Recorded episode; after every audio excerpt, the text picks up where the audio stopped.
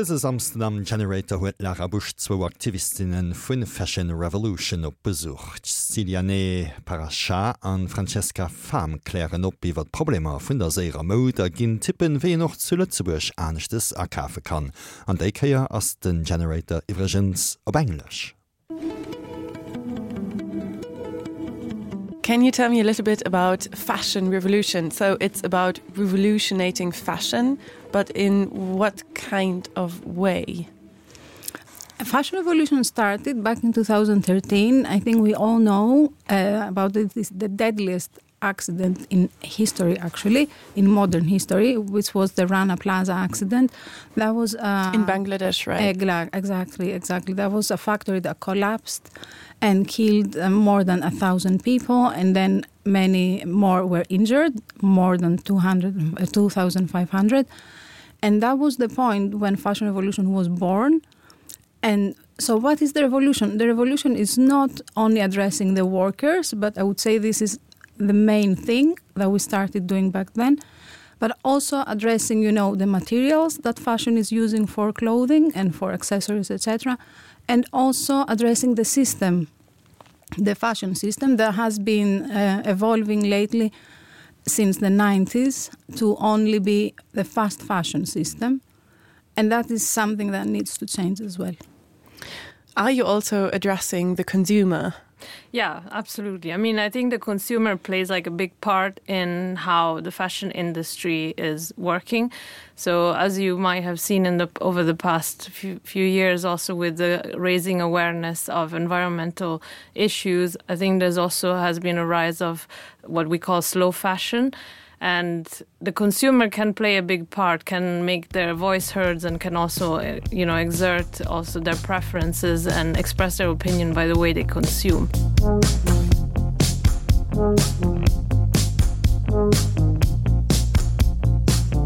So far as we always think that oh, to be fashionable we need to have the latest trends. There are alternatives. So you can be fashionable without having to have such a huge impact on workers and on your environment yeah that is also the question which comes to my mind. Like is it difficult to clothe um, responsibly?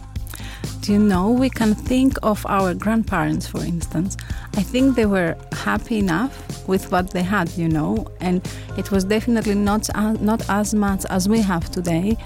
And they had probably you know uh, something for like good occasions something for Sunday and I don't know something for weddings and then something for every day.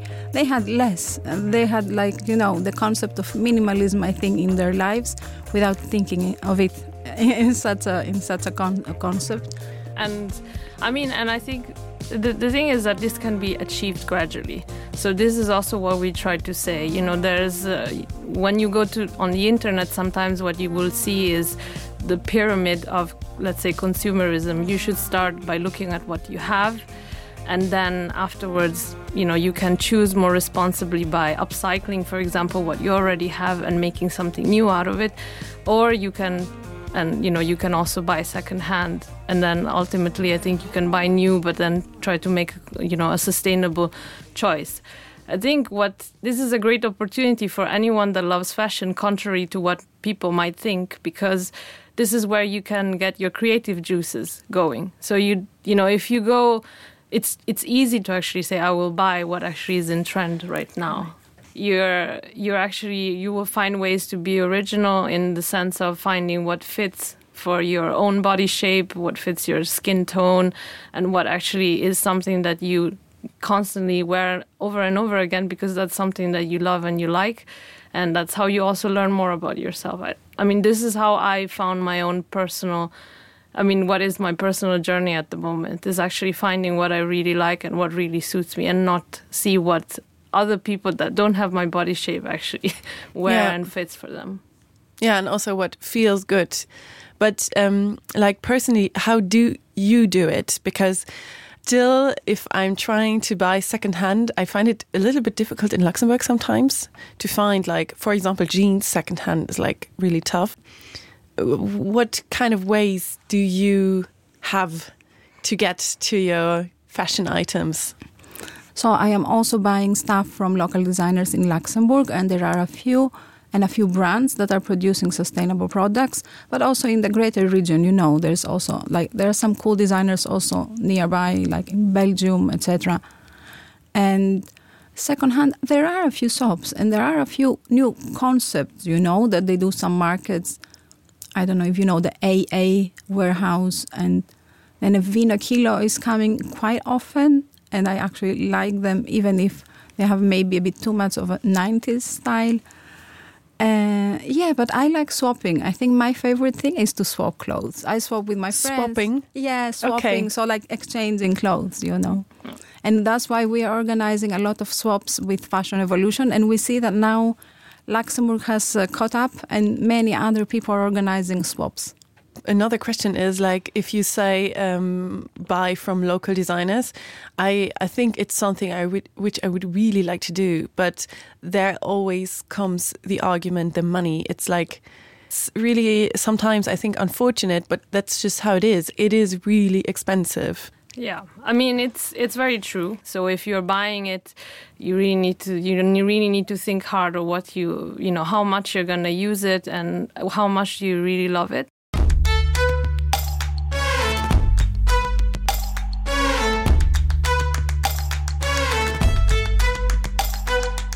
So this is an investment because actually we have to remember the true cost of the clothes is not the price we are used to pay right now. And this is as you said, this is pretty unfortunate that we are kind of brainwashed in thinking that the price of the clothes is probably you know somewhere between five euros to I don't know 50 euros, which is really not the case. Clothes cannot cost that much. They only cost that much because they are uh, causing problems to the environment because they're not having you know uh, right materials in them. And uh, they also have chemicals that are you know polluting etc and because the workers in the fashion industry are not paid a living wage. Yeah. You know resorting to secondhand is is probably the best option in in general also for you know those who want to make an impact but don't have the means to do it. And when your question before you know where can you do it in Luxembourg? I think Luxembourg nonetheless still actually offers some really nice gems and I say it as someone who has been shopping a lot actually I mean a lot. I, I've been shopping in Luxembourg secondhand. I mean there's quite a lot of occasions it's just that people don't know it. So the Vide Grenier for example the, that the Ville de Luxembourg um, uh, organizes during the summer month is a perfect occasion to get your hands on some old clothes from you know grandmothers or you know people from a certain age but that have a really good quality and really good pieces. And you have the Caritas shop in the city center as well but you have shops like Troc and actually nowadays I think thanks to the up upcoming applications on your phone and so on you have also Vinted and deep depops that can you know that are widely used by by teenagers and I mean more younger people uh, where you can find actually good good pieces. That sounds really nice. I think I'm gonna note down all the addresses and put them in a link below.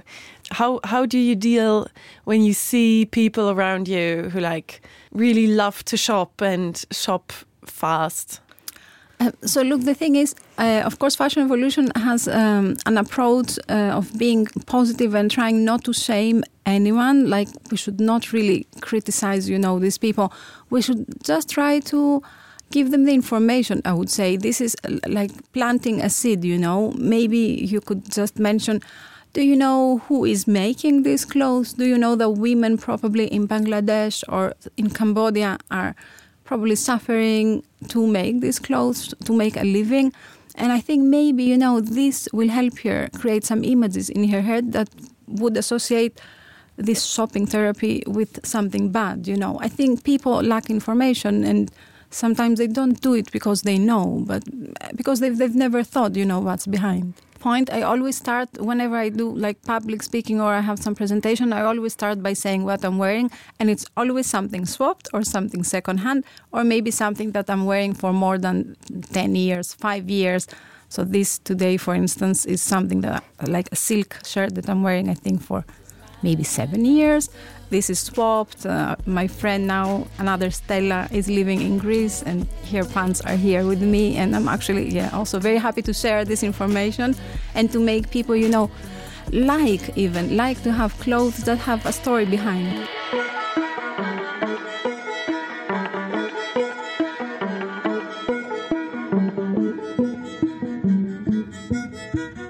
An de Movement vun Fashion Revolution Luxemburg fan der op Facebook an op Instagram den engsten closes Swap also Kledertausch ass de 14. auf 15. März Zwettelbrig am Informationoen fan der bei Eis op 10,7.delu an der Mediathek ënnert Generator.